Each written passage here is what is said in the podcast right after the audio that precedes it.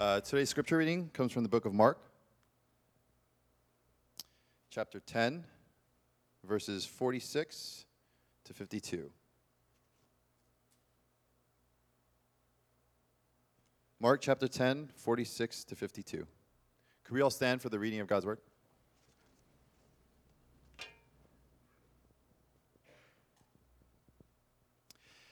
And they came to Jericho.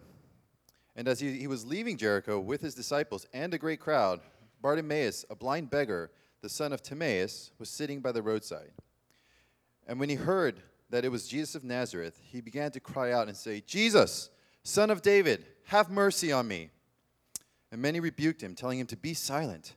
But he cried out all the more, Son of David, have mercy on me. And Jesus stopped and said, Call him. And they called the blind man and saying to him, Take heart, get up, he is calling you. And throwing off his cloak, he sprang up and came to Jesus. And Jesus said to him, What do you want me to do for you? And the blind man said to him, Rabbi, let me recover my sight. And Jesus said to him, Go your way, your faith has made you well. And immediately he recovered his sight and followed him on the way. This is the word of the Lord. Let's pray. Lord, as we continue to worship you, we ask that you would silence our hearts, that we would be attentive to your word. Lord, would you open up our hearts and our ears, that we would be able to listen and receive your holy word um, at this time. In your name we pray. Amen. So the passage today begins with Jesus and his disciples, and they're being followed by a large crowd, and they're in the vicinity of the city of Jericho. Um, and this was the final couple of moments in Jesus' ministry that is recorded in the Gospel of Mark. And this is the final healing uh, miracle that happens um, before Jesus enters into Jerusalem to make his journey to the cross.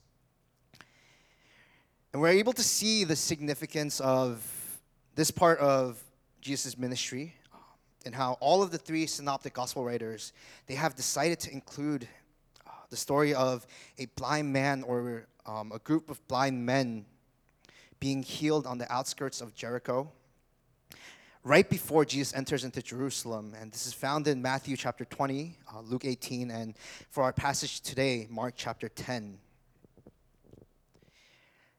In the verse 46, we see this individual, Bartimaeus. It says that he is a blind beggar who is sitting by the roadside on the outskirts of the city.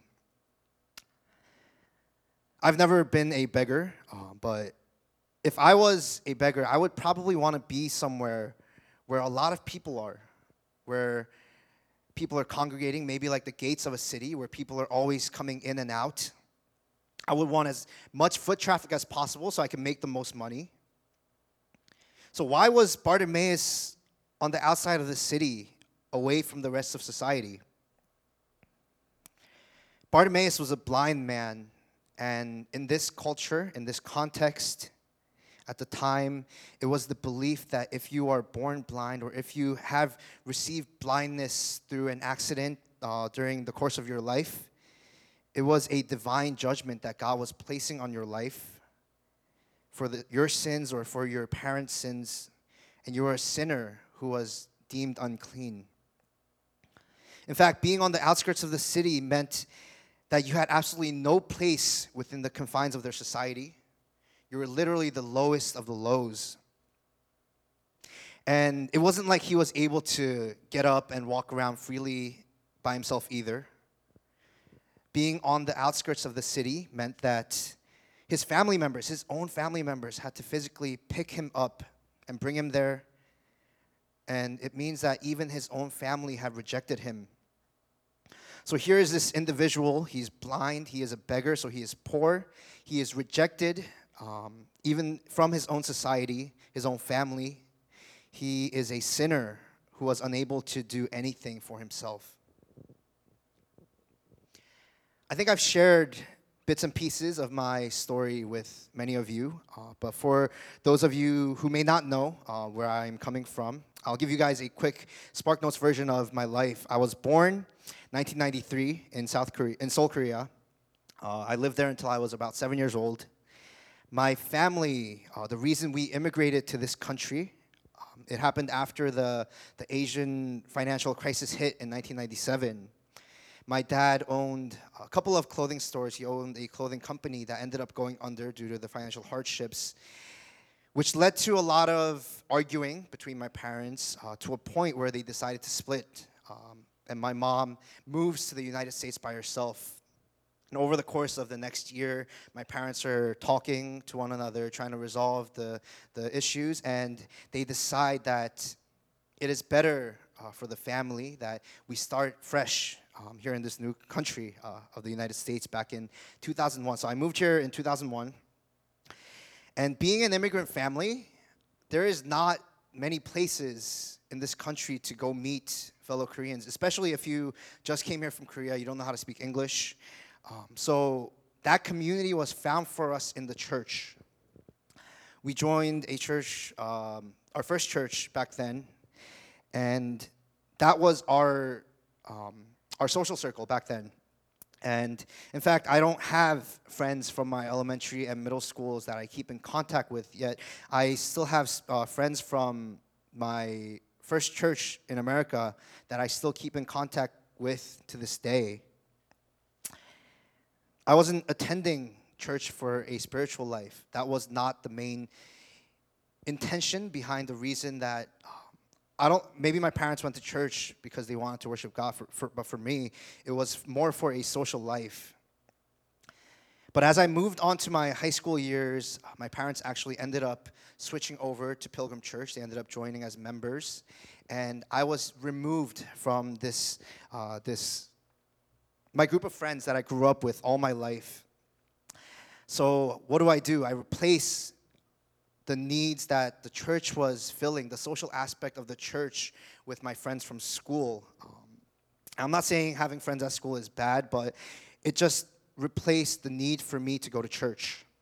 And Elder Sung and Deacon Johnny were actually my Bible study teachers back in my high school years, and Pastor Eugene was my youth pastor back then. I'm sure if you ask them, they will tell you how inattentive and disinterested I was at church it just wasn't important for me that I attend church at this time of my life because the role the church was filling in my life was being met in different locations. And in looking back, I can confidently say that I didn't know who Jesus was at this point of my life. And because I didn't desire a relationship with Christ, nothing in my life that I did reflected the love of Christ that He has shown me.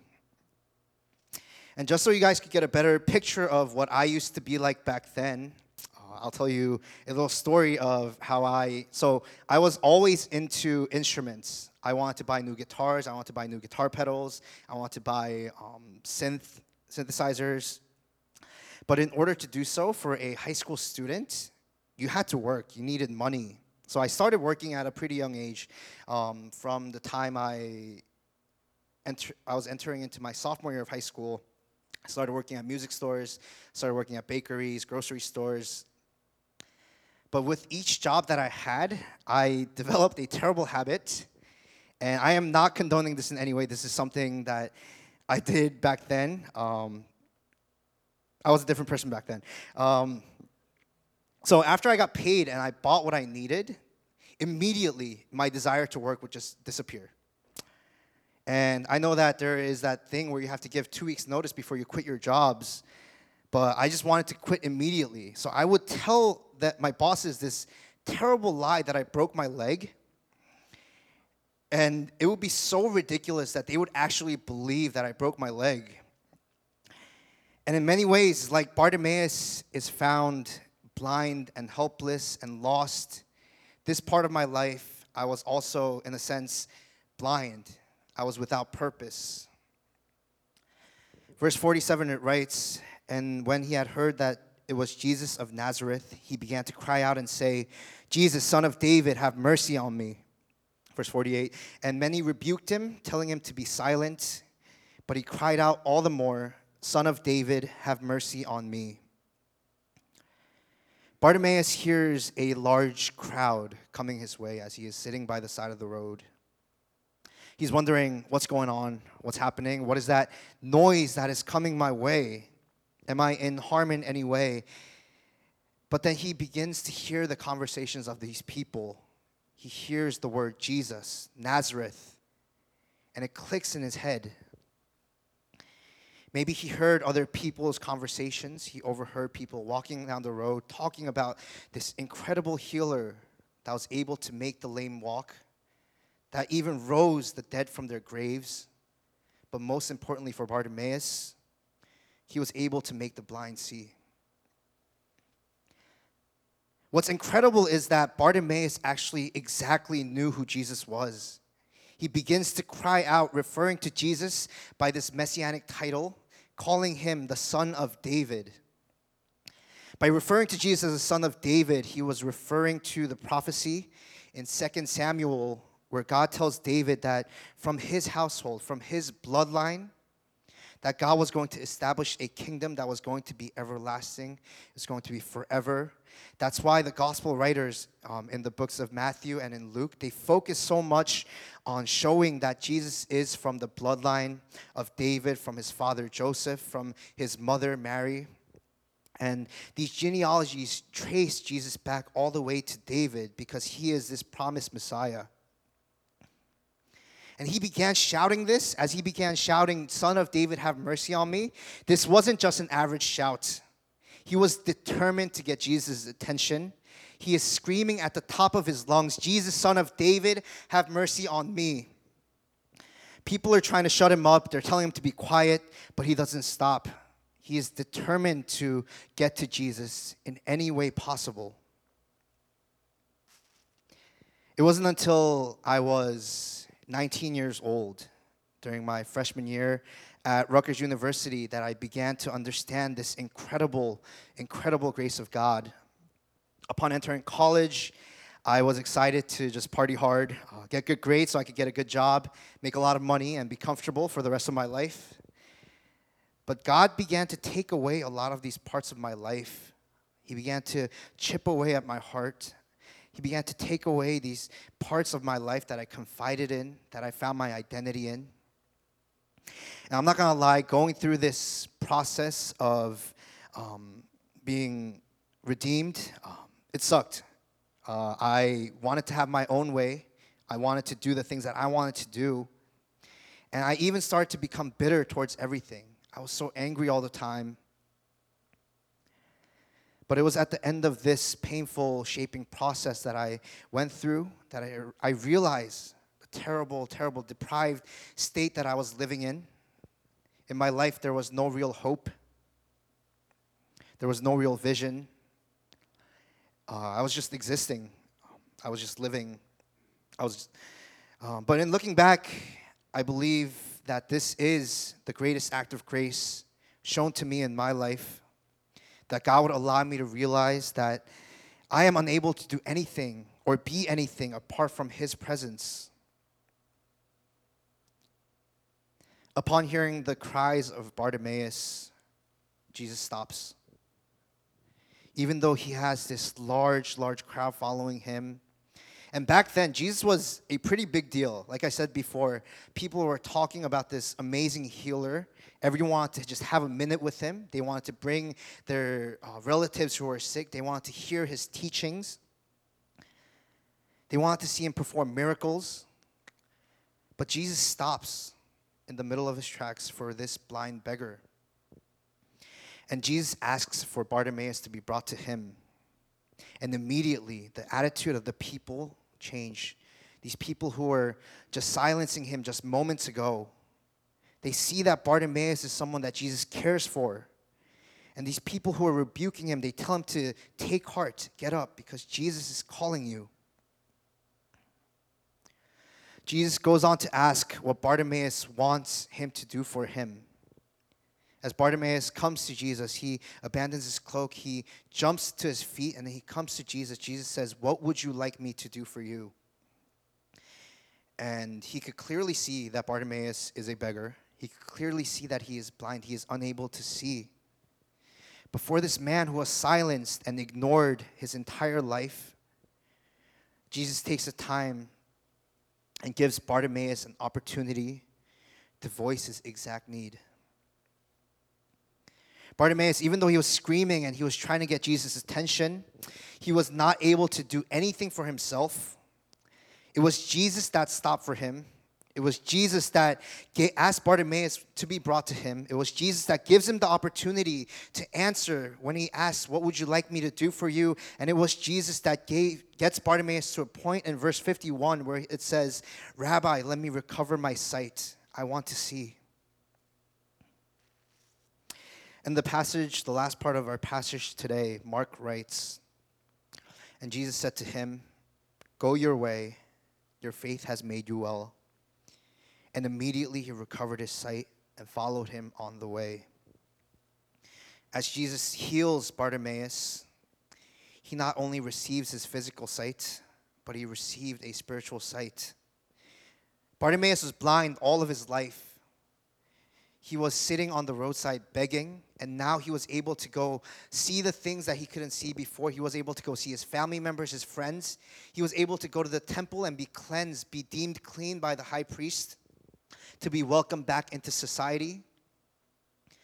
But Bartimaeus chooses to follow Jesus. It says that he recovered his sight and immediately he followed him on the way. And I want to just bring this back why is this story so important in the Gospels? Why is this story even included? Jesus, during his three years of his ministry, he healed a lot of people. And there are portions of the Bible where he said, and then he spent time healing them. Why was it that this story of a healing of a blind man on the outskirts of a city so significant for the synoptic, synoptic gospel writers that every single one of them had to include it in their writings where was Jesus going? In each of the Gospels, this passage falls directly before his triumphal entry into Jerusalem. He was headed into the final moments of his life, entering the city of Jerusalem to be beaten, to be mocked, to be arrested, and eventually be crucified. As we heard about Palm Sunday, Good Friday, and Easter these past couple of weeks, we need to understand that Jesus was on his way to the cross, and we also need to understand who it was exactly that Jesus was going to lay down his life for. Jesus came to this earth and he went to the lowest parts of the earth. He went to the lowest of the lows. He went to a blind beggar who wasn't even allowed to enter into the city, who was rejected by men. He was rejected by his own family. He was so helpless that the only thing he could do for himself is cry and beg for someone to have mercy on him. He was hated by all of those around him, and they mocked him and they silenced him. And as Jesus forgave the sins of Bartimaeus and healed him for his blindness, did he not take Jesus' place and become the hated? He became the silenced. And was it not those exact sins that he took upon the cross with him? Was it not our sins who rejected him, who mocked him, who cursed him, that he took our place on the cross? On the cross, and did he not pay for those sins? And was it not for us that he laid his life for? And as Jesus was raised from the dead, is it not us who are one, who are now uh, deemed who were once deemed so sinful that we had no place in the kingdom of God, but is it not us that He extends His grace to, that He raised with Him? And as Jesus is raised from the dead, we need to understand that this grace that we have been given, this is unwarranted, this is undeserved. There was nothing that we could do except um, just cry and beg, begging for mercy. In understanding this incredible grace of our Lord Jesus, my life completely transformed. I remember it was my first year coming back home from college. It was my first Pilgrim EM winter retreat. And during one of the meal times, Pastor Kay, who was also one of uh, my other youth pastors back in the day, she pulled me aside and she was shocked. She was so happy for me that I was back at church. And in our conversation, she continued to tell me that it it was crazy that I, it was like I was a different person coming back from college. And I did change in college when I understood the love of Christ. That I was not deserving, yet He came and my soul was redeemed. Learning this excited me. And everything about the church excited me. Studying together, serving, the way I treated people changed, and understanding the grace that I was given. That wasn't that there wasn't anything that I did to deserve this grace, but it was only given through the goodness of God, and that it wasn't given only for me, but it was given to anyone who chooses to confess their faith in Christ, to accept Him as their Lord and Savior. It was this grace that was given and extended to all of God's people. So, worshiping together, growing together, hanging out with one another, eating, studying, just being together with fellow believers. All of these things became really important parts of my life, and I, I continue to grow. By the grace of God, I am here before you today sharing this word. And these parts of my life that became so important now excites me that we get to follow Jesus like Bartimaeus did. Immediately he got up and he followed Jesus on the way. That we get to follow Jesus like this, that we get to become more like him. Brothers and sisters, this is the grace that we have received a grace that forgives, a grace that transforms us in our lives and this is the grace that allows us to follow Christ. Let's bow our heads in prayer.